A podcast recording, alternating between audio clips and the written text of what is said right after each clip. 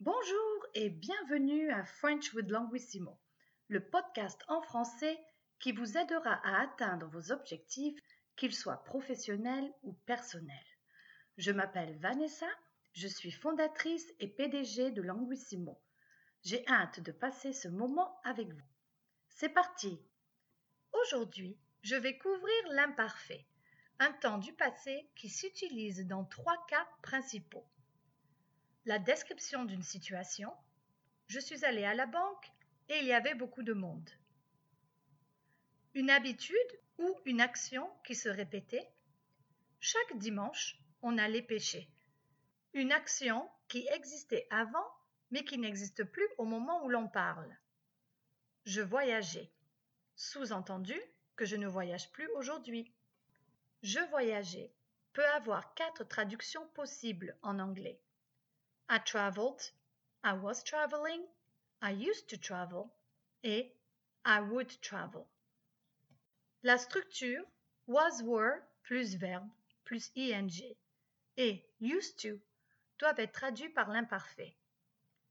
Would travel correspond aussi au conditionnel en français, mais quand il s'agit de passé, vous devez conjuguer à l'imparfait. I traveled est le plus difficile, car il peut être traduit par le passé composé. Seul le contexte vous permettra de choisir entre les deux. Si c'est un des trois cas mentionnés plus haut, alors il faut que vous utilisiez l'imparfait. Pour vous aider un peu, on utilise généralement l'imparfait avec les mots-clés suivants. D'habitude, avant, à l'époque, souvent, chaque, toutes les, tous les, dans le passé, à ce moment-là. Comment ça marche? Conjuguer n'importe quel verbe au présent à la forme nous, enlever ONS et ajouter les terminaisons de l'imparfait. Exemple. Nous finissons, finir au présent, devient nous finissions à l'imparfait. Bonne nouvelle, les terminaisons sont les mêmes pour tous les verbes, qu'ils soient réguliers ou non. Par contre, rappelez-vous de mémoriser la conjugaison des verbes irréguliers par cœur. Et pour finir, quelques exemples en contexte. Quand j'étais jeune, je passais mon temps à jouer. S'il faisait beau, je pouvais rester des heures dehors. C'était le bon vieux temps. Avant le Covid, mon équipe et moi allions au travail chaque jour. On ne donnait pas beaucoup de cours en ligne. Quand je suis allée faire les courses l'autre jour, il y avait beaucoup de personnes qui faisaient la queue, mais tout le monde attendait patiemment et portait son masque. Quelques points d'étude. Lors d'une description au passé, il est possible d'avoir une hypothèse entièrement à l'imparfait. Exemple. S'il faisait beau, je pouvais rester des heures dehors. Avant plus un nom. Avant le Covid.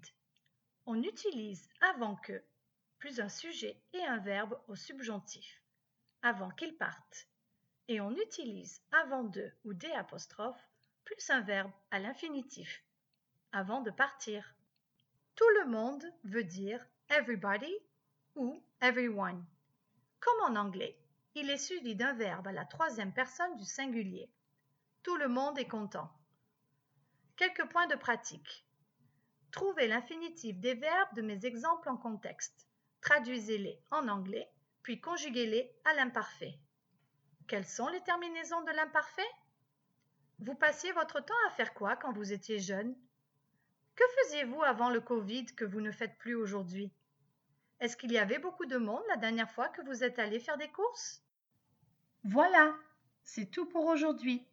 J'espère que ce podcast vous a plu. Abonnez-vous à French Food Languissimo, réécoutez les podcasts et prenez le temps de faire les points de pratique. N'hésitez pas à m'envoyer vos demandes spéciales à podcast@languissimo.ca. Podcast at languissimo.ca. En attendant, prenez soin de vous et pratiquez. À bientôt!